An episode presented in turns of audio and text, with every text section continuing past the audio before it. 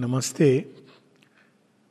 एक बहुत ही रोचक प्रश्न आया है कि ये जो संक्रमण हम लोग देख रहे हैं आजकल, ये रोग, महामारी, इसका श्री माँ के भारत जो उनका परमानेंट आगमन है, जो सदा सदा के लिए वे आई थी, उसकी जो शताब्दी है इस वर्ष, उससे कोई संबंध है क्या? यदि हम स्मरण करें तो कुछ वर्ष पहले इस बात की चर्चा हुई थी कि 1914 से 1928 1914 से 1928 का एक काल था और 2014 से 2028 का एक काल। एक बहुत विशेष कालखंड होगा। और वो भी 2019 से और भी अधिक, क्योंकि अगर हम देखें तो ये एक सीरीज़ ऑफ़ इवेंट्स हैं जो शेयरविंद माता जी के योग से संबंध रखते हैं, नई चेतना से संबंध रखते हैं। और निश्चित रूप से ये घटनाक्रम एक तरह से कालचक्र की गति में दोहराए जाते हैं। और इनकी पुनरावृत्ति इसलिए होती है क्योंकि ये मानव चेतना के अंदर से, पार्थिव जगत के अंदर से ये सदा सदा के लिए चले जाए। इसलिए इन, इनकी पुना, पुनरावृत्ति होती रहती है, रिपीट होते रहते हैं। तो अब हम देखते हैं कि 2019 और 2021 के बीच में जो सौ वर्ष हुए थे, एक और सुपरमैन चेतना के धरती पर अवतरण के और ये सुपरमैन चेतना क्या है? माँ बताती हैं, बहुत ही बेनेवोलेंट कॉन्शियसनेस है। उसके अंदर एक करुणा है, एक प्रकाश है, एक सामर्थ्य है। और ये जो घटनाक्रम है, जो अभी हम देख रहे हैं, जो फ्लू का एपिडेमिक चल रहा है, ये वास्तव में मनुष्य को आंतरिक रूप से एक करुणा के लिए तैयार कर रहा है, क्योंकि हमने प्रकृति के साथ जो संबंध जोड़ा, कुछ वर्ष, सौ वर्षों की बात नहीं है, हज़ारों वर्षों से एक प्रकार का संबंध जोड़ा। कम से कम कुछ सौ वर्षों से तो निश्चित रूप से वरना पहले भारतवर्ष में प्रकृति के साथ जो संबंध था, वो एक दिव्यता का था। यहाँ पर पेड़, पौधे पर्वत, नदी, नाले, पशु, पक्षी, यहाँ तक कि नाग चिड़िया, सबकी पूजा होती थी, सिंह, सबकी पूजा होती थी। किंतु ये संबंध धीरे धीरे टूटता चला गया। इस संबंध का जो एक सबसे सुंदर जो क्षेत्र था भारत भूमि, जहाँ हमने इस संबंध को जागृत करके रखा था धीरे धीरे विदेश से जो आक्रांता आए और उनका प्रभाव हुआ तो हम उस संबंध को भूल गए और शायद इसी के प्रभाव में, दासत्व के प्रभाव में, हम भी बहुत अधिक एक स्वार्थ परक केवल अपने ही स्वयं को बचाने की, इस प्रकार की चेष्टाओं में हम लोग, हम लोगों ने अपने जीवन को समेट लिया। अब फिर से एक बार वो नया संबंध जोड़ने का समय आया है। और यदि हम देखें इस अभी जो कोरोना वायरस है, बहुत सारे कोरोना वायरस हैं, ये एक प्रकार का है तो हम देखते हैं कि इसकी उत्पत्ति एक प्रकार से प्रकृति के साथ मनुष्य जो छेड़छाड़ करता है, चाहे वो अन्य जीवों के साथ उनको केवल भक्षण करने की सामग्री मानकर करता हो, ऐसे कुछ धर्म हैं, हम लोग जानते हैं, परिचित हैं, जो ये कहते हैं कि सारी प्रकृति को सब कुछ भगवान ने केवल मनुष्य के प्लेजर के लिए बनाया, ताकि मनुष्य उनको भक्षण कर सके। ये एक बहुत विचित्र एक मानसिकता है, विचारधारा है, जिसके ऊपर कुछ धर्मों का सैंक्शन है, जो बहुत ही विचित्र है। भारतवर्ष की जो परंपरा रही है, जो ईश उपनिषद के समय से हम देखते हैं, वो बिल्कुल इसके विपरीत है। वो कहते हैं कि ये जो प्लेजर है, उसको हमें रिनाउंस करना है ताकि हम भगवान के आनंद में नहा सके। उनके आनंद के साथ एक हो सके, क्योंकि ये सब कुछ भगवान ने मनुष्य के प्लेजर के लिए नहीं, मनुष्य के सुख भोग के लिए नहीं, बल्कि भगवान के डिलाइट के लिए, उनके आनंद को प्रकट करने के लिए बनाया। ये एक दूसरी दृष्टि है। जहाँ हम इसलिए देखने लगते हैं चीज़ों को कि ये केवल हमारी उपभोग, सुख भोग के साधन है उपभोक्तावाद जिसको कहते हैं, और या कंज्यूमरिज्म कहते हैं तो उससे हम प्रकृति के साथ एक ह्यूमन सेंट्रिक संबंध जोड़ते हैं, जहाँ मनुष्य केंद्र में है, भगवान भी कहीं और है, वो भी केवल हमारे कामनाओं की तृप्ति के लिए हैं, और सारी प्रकृति, उसके जो जीव हैं जो प्लांट हैं, जो वृक्ष हैं, जो नदी, नाले जल है और सब कुछ जो है इवन जो अन्य शक्तियाँ हैं जो प्रकृति के इमीजिएट धूरी के बाहर हैं, वे सब कुछ केवल हमारे सुख भोग साधन के लिए हैं। लेकिन जो ईशुपनिषद बताती है कि ये संबंध गलत है, ये सब कुछ जो कुछ है, संसार में प्रकट हुआ है, वो भगवान के आनंद के लिए है। उस दृष्टि से जब हम देखते हैं तो हमको ये सब कुछ देख करके एक आनंद होता है हर्ष होता है, क्योंकि ये सच में वे किसी ना किसी रूप में अलग अलग रूप में, चाहे वो पहाड़ हो, चाहे गैलेक्सी हो, या एटम हो, या पशु पक्षी हो भिन्न भिन्न प्रकार के वनस्पति हो, वो भगवान के आनंद को प्रकट करते हैं। और यदि हम कुछ क्षणों के लिए अपनी इस उपभोक्तावाद से बाहर निकले, केवल अपने को केंद्र में रखकर नहीं देखें, और उन चीज़ों को उनके ही रूप में देखें या उनके अंदर छिपे भगवान की दृष्टि से देखें तो हम देखें कि उन सबके अंदर एक आनंद है जो प्रकट होता है।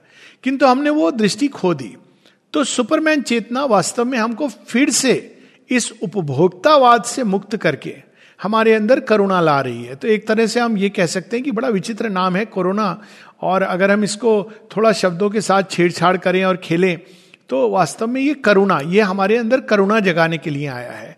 करुणा का मतलब ये नहीं कि हम भूल जाएँ कि एक अटैक है और मनुष्य को सतर्क रहना, सचेत रखना, रहना है, बल्कि हम ये कि हम प्रकृति के साथ, विशेषकर जीव जंतुओं के साथ एक नया संबंध जोड़े।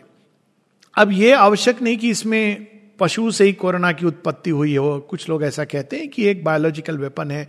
किंतु बात वही है अगर ये बायोलॉजिकल वेपन है तो भी इसका अर्थ यह है कि मनुष्यता एक प्रकार से प्रकृति के साथ छेड़छाड़ कर रही है। और छेड़छाड़ क्यों कर रही है? केवल अपने अहंकार के एक्सपेंशन के लिए। और ये स्मरण रहना बहुत आवश्यक है उस समय की माता जी का मैसेज है 67 में main countries continents the choice is imperative truth और दी एबिस तो ये भी मैसेज अगर हम देखें तो 2017 में इसका एक 50 इयर्स का पीरियड पास हुआ। अब सुपरमैन कॉन्शियसनेस हम लोग को फिर से सचेत कर रही है कि देखो, अगर तुमको एबिस की ओर नहीं जाना है, रसातल की ओर तो ह्यूमन सेंट्रिक व्यू की जगह, कम से कम अर्थ सेंट्रिक एंड बेस्ट अगर हम गॉड सेंट्रिक इस चेतना में जाग सकें। ये भी हम देख रहे हैं कि एक साइमल्टेनियस मूवमेंट शुरू हो रहा है, चाहे वो ग्लोबल वार्मिंग के कारण हो या अन्य कई कारणों से कि हम अब अर्थ सेंट्रिक व्यू अडॉप्ट कर रहे हैं कि हम केंद्र में नहीं है, धरती माँ है और पृथ्वी को हमें माँ की तरह मानना है। उनको हम जैसे विनाश, संघार करते हैं, कहीं पर हमने कुछ भी फेंक दिया, ये वास्तव में एक प्रकार से हम देखें तो हमारी मानसिकता में कहीं था जिसको हमने खो दिया। अब इसको फिर से हमें अपनी स्मृति में लाना है और एक नया जीवन प्रारंभ करना है। अब अगर हम सौ वर्ष पूर्व जाएँ इसकी बात पहले भी हो चुकी है, स्पेनिश फ्लू की तो स्पेनिश फ्लू भी 1918 से 1920 तक रहा। और इसका अंत हुआ माता जी ने स्वयं अपने ऊपर जब इस फ्लू को लिया और मृत्यु के द्वार से गुजरती हुई उन्होंने इस फ्लू के पीछे जो बीइंग था, उसको नष्ट किया। तो अगर हम देखें तो वो भी जब माँ ने इस फ्लू से संसार को मुक्त किया था तो वो भी 1920 ही रहा होगा क्योंकि 1920 में ही फ्लू का अंत हुआ था और माता जी के इस अनुभव के बाद ही फ्लू का अंत होना प्रारंभ हो गया था। तो एक प्रकार से अगर हम देखें तो ये उस घटना के भी सौ वर्ष पूरे हुए। अंतर यह है कि वो फ्लू कहीं अधिक 10, 20, 50 गुना अधिक महामारक था इस फ्लू के मुकाबले। तो वही घटनाक्रम दोहरा रहा है, लेकिन बहुत बहुत हल्का हो रहा है। ठीक वैसे जैसे अगर हम योग की दृष्टि से लें तो हम लोगों के अंदर कुछ जैसे दुष्प्रवृत्तियाँ होती हैं, वो प्रारंभ में काफ़ी प्रबल होती हैं धीरे धीरे वो छीन होती हैं। फिर दोहराती हैं, फिर छीन होती हैं, और छीन होती होती एक समय आता है जब उसकी कमर टूट जाती है और अचानक वो हमारे व्यक्तित्व से, हमारे बींग से, हमारी प्रकृति से सदा सदा के लिए पलायन कर जाती हैं। तो इस बार भी जो फ्लू का अटैक है, जो ठीक 1920 में भी जब माता जी फाइनली आती हैं उसके पहले ये अटैक होता है। और अगर हम उसको लिंक करें तो बिल्कुल उसी घटना की पुनरावृत्ति हो रही है। एक और घटना की पुनरावृत्ति हुई है और अगेन क्षीण होकर के हुई है। 1914 से 1920 का जो शत, जो चार पाँच साल रहे वो प्रथम विश्व युद्ध के जब सारे राष्ट्र अपनी अहंकार से अपनी बलि दे रहे थे एक महाविश्व यज्ञ में। और इस बार भी अगर हम देखें तो 20 से 14 से 2020 के बीच में एक संसार कई बार विश्व युद्ध के कगार पर आ गया। चाहे वो उसका केंद्रीय क्षेत्र ईरान रहा हो या अरब कंट्री रही हो या चीन रहा हो, एक प्रकार से हम विश्व युद्ध के कगार पर आए, लेकिन उस कगार पर हम आकर लौट गए। क्यों? क्योंकि अगेन वे शक्तियाँ, वे होस्टाइल शक्तियाँ वो प्राण जगत की शक्तियाँ जो भगवान के काम में विघ्न बाधा डालना चाहती हैं, वो बहुत क्षीण हो गई हैं। उनकी पुनरावृत्ति तो हुई, लेकिन वृद्धि नहीं हुई, क्षीण होकर के वो मनुष्य की मानसिकता से बाहर जा रही हैं। उसी के साथ इस, ये एक अलग दौर है। उस समय जब ये शक्तियाँ आई तो सारे राष्ट्र उसमें बुरी तरह जूझ गए थे। परंतु इस बार संसार के अंदर एक पीस की, एक बंधुत्व की ये सब बातें उठी, और अगर हम देखें बीस सौ अठारह तो ये औरविल का भी पचासवां साल था। तो ये सारी चीज़ें मिल करके एक संसार के अंदर विश्व बंधुत्व की ओर, एक संसार एक सूत्र में बंधे, इस ओर एक नई धारा प्रारंभ हुई। और इस धारा ने प्रबल रूप पकड़ा औरविल की पचासवीं सेंटेनरी के समय। और अब जो अद्भुत बात यह है क्योंकि ये नहीं सोचना चाहिए कि भगवान ने महामारी भेजी है। ये तो भगवान के ये तरीके नहीं है। ये चीज़ें आती हैं, ये प्रकृति के अंदर हर तरह की शक्तियाँ हैं। लेकिन भगवान उसका उपयोग करते हैं। एक हम कह सकते हैं कि दिव्य उपयोगिता, जहाँ वो एक महामारी और होस्टाइल फोर्सेस को भी अपने महत् कार्य के लिए उपयोग कर लेते हैं। तो ये आई तो उसका एक अन्यत्र कारण है, ये अटैक है एडवर्स फोर्सेस का उसके बारे में कभी और पहले चर्चा भी हो चुकी है। मनुष्य की ही चेतना ने द्वार खोला है।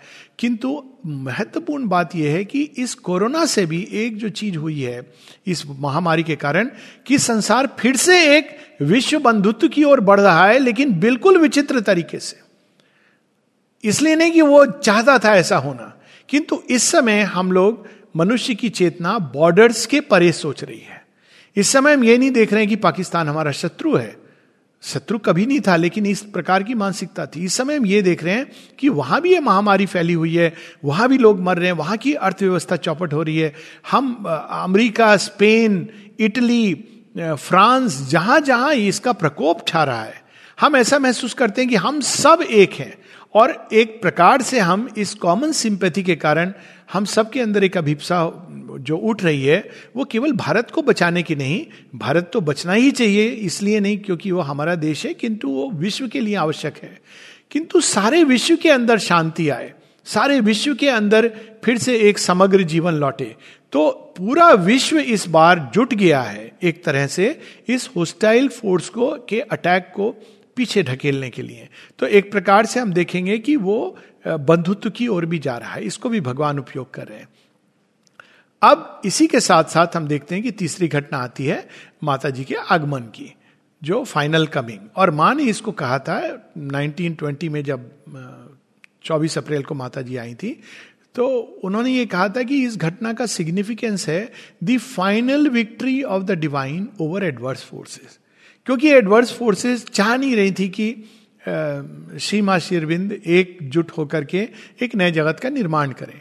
अब उसी घटना की फिर से एक सांकेतिक रूप में पुनरावृत्ति हो रही है और फिर से वे चाहती हैं, अब ये तो उन्होंने नया जगत तो रचना कर दी है, लेकिन वो किस प्रकार से अब मार्ग में आ रही है? मनुष्य की चेतना के अंदर डाउट क्रिएट करके, भय क्रिएट करके, ये सारे एलिमेंट जो मनुष्य के अंदर डाल रही हैं। पैनिक का एक माहौल, एक चिंता का माहौल कि कहीं सब नष्ट तो नहीं हो जाएगा।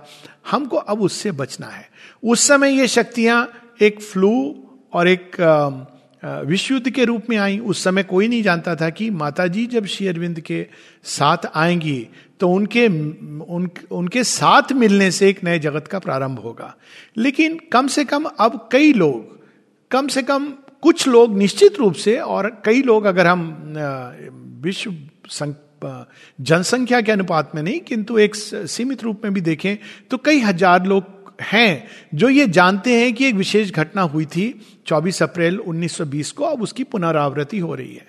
तो ये फिर से उन लोगों के मन में, उन लोगों के हृदय में एक डाउट शंका, एक भय, इसका वातावरण प्रयास कर रही हैं वो लाने का। और यहाँ अब यह युद्ध एक दूसरी भूमि पर लड़ा जा रहा है। पहले स्थूल भूमि पर था, अब स्थूल के साथ सूक्ष्म भूमि पर है। पहले भी सूक्ष्म भूमि पर था, पर दृष्टि नहीं थी हम लोगों की। और हमको ये निश्चित करना है कि हम इस भूमि पर या किसी भूमि पर इस युद्ध में होस्टाइल फोर्सेस का साथ ना दे। साथ ना देने का मतलब है, हम प्रिकॉशन लें, लेकिन भय ना आने दें, चिंता ना आने दे पैनिक ना आने दें। और ये विक्ट्री है भगवान की जो सर्टेन है। उस समय हम कह सकते थे कि ना जाने क्या होगा, किंतु माँ शेरविंद साथ आए, एक नए जगत का निर्माण हुआ। ये नया जगत निश्चित है, कल का सूर्य उदय हो या ना हो, वो एक बार आदमी डाउट कर सकता है, लेकिन एक नए जगत का आना डाउट नहीं किया जा सकता।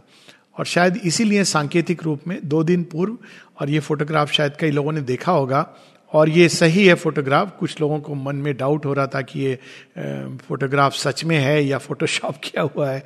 तो माता जी की जो बालकनी है, जिससे हम सब परिचित हैं शेयरविंद आश्रम में, उस पर दो मोर, एक ठीक बालकनी के ऊपर और एक थोड़ा आगे आश्रम की जो पैरापिट है उसके ऊपर।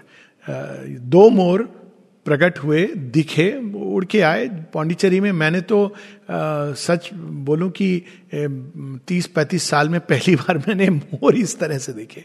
औरविल में मोर है लेकिन आश्रम की इस रोड पर और बैल्कनी के ऊपर तो कल्पना नहीं की जा सकती।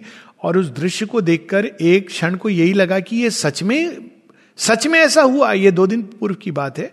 और जो फोटोग्राफर हैं चंदनाथ भाई, उन्होंने कहा हाँ उन्होंने ये देखा, आश्रम के फोटोग्राफर हैं, उन्होंने फोटोग्राफ लिया और फिर ये सर्कुलेट हो रही है।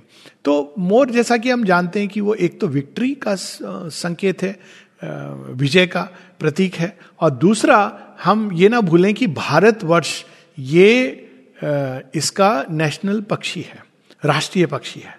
तो अगर इन संकेतों को मिलाया जाए तो माता जी का पुनरागमन, बीस सौ बीस, चौबीस अप्रैल, ये एडवर्स फोर्सेस पर विक्ट्री का प्रतीक है।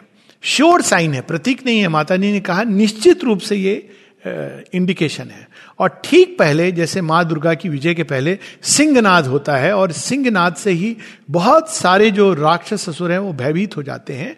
तो ये मेरा मानना है और आई एम श्योर ये जो घटनाक्रम होंगे, हम देखेंगे, ये भारतवर्ष में इस असुर पर जो इन, इस शक्तियों पर जो इस वायरस के पीछे खड़ी हैं, चाहे वो केवल एक मानवीय शक्ति हो या दानवीय शक्ति हो या मनुष्य को उपयोग करने वाली दानवीय शक्ति हो, कहने का अर्थ ये कि इसका चाहे एनिमल स्लॉटर हाउस में इसका प्रारंभ हुआ या एक बायोलॉजिकल वेपन के रूप में प्रारंभ हुआ, वे सारी शक्तियाँ अब समाप्त होंगी।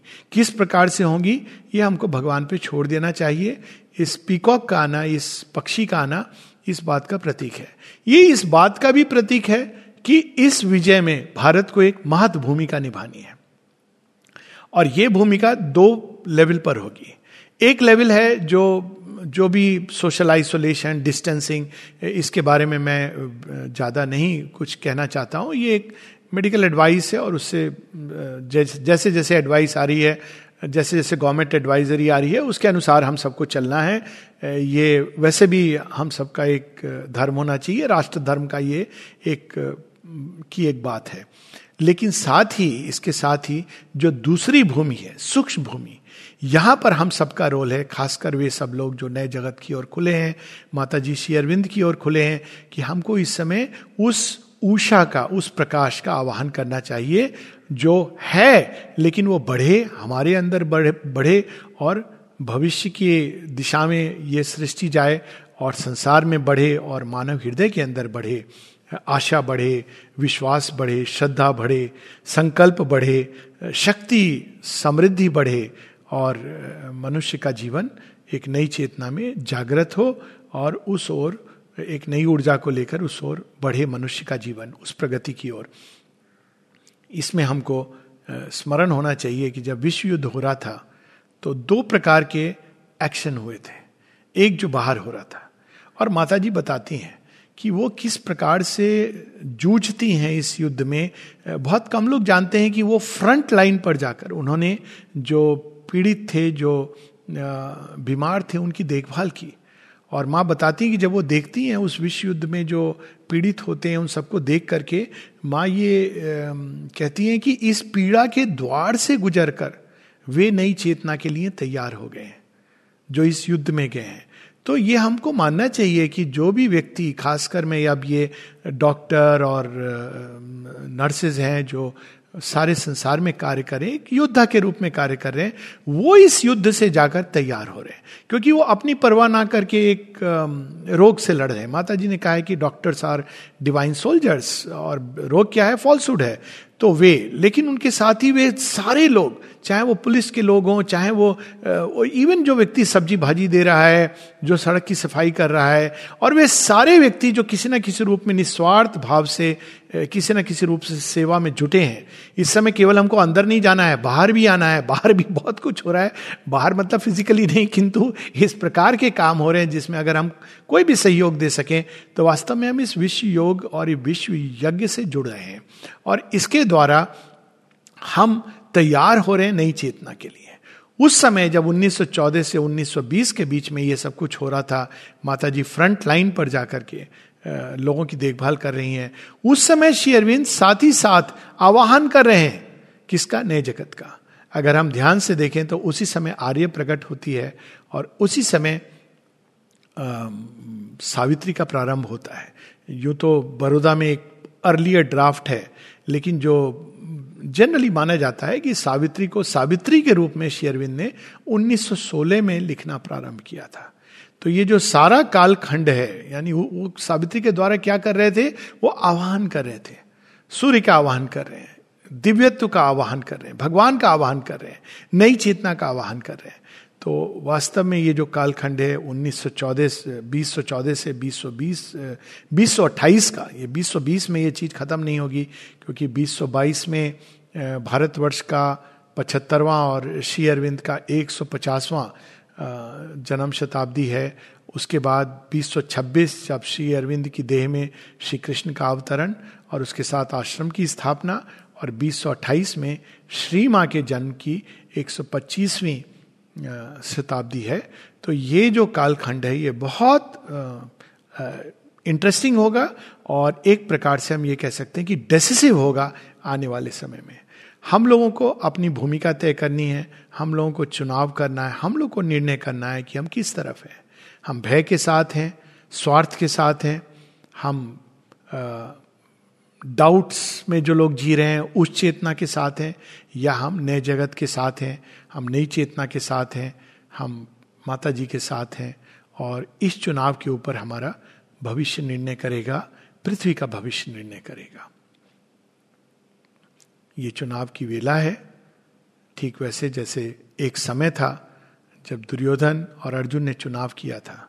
हमें भी चुनाव करना है और एक बात हमें सदैव स्मरण रखनी चाहिए कि जब माँ हमारे साथ हैं तो किसी प्रकार का भय कहीं पर भी, ना केवल हम सबको, एक बात मैं विशेष रूप से कहना चाहता हूँ कि माता जी जब किसी को स्वीकार करती हैं अपने फोल्ड में, आश्रम ऐसी कई घटनाएँ हैं तो पूरे परिवार को, जो लोग उनसे जुड़े हैं, एक तरह से उनकी भी ज़िम्मेदारी लेती हैं। जब श्री कृष्ण कहते हैं, योग क्षेम वहा में हम तो वो केवल एक व्यक्ति की बात नहीं कर रहे हैं।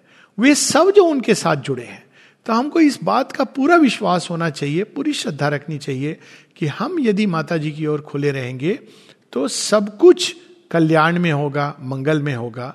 हमारे लिए तो होगा ही, किंतु पृथ्वी के लिए भी होगा, क्योंकि हर वो व्यक्ति जो माता जी की ओर और नई चेतना की ओर खुला है, वो इस पृथ्वी पर प्रकाश का एक केंद्र बन रहा है, एक बिंदु बन रहा है। उसके कारण उस पृथ्वी में एक प्रकार से प्रकाश बंद करके आ रहा है और सारे संसार में विकीर्ण हो रहा है और फैल रहा है। और बस हमें इतना ही करना है कि इस कठिन घड़ी में हमको अपने अंदर धैर्य, शांति, श्रद्धा, प्रकाश, इनका आवाहन करना है और इनका केंद्र बनते जाना है।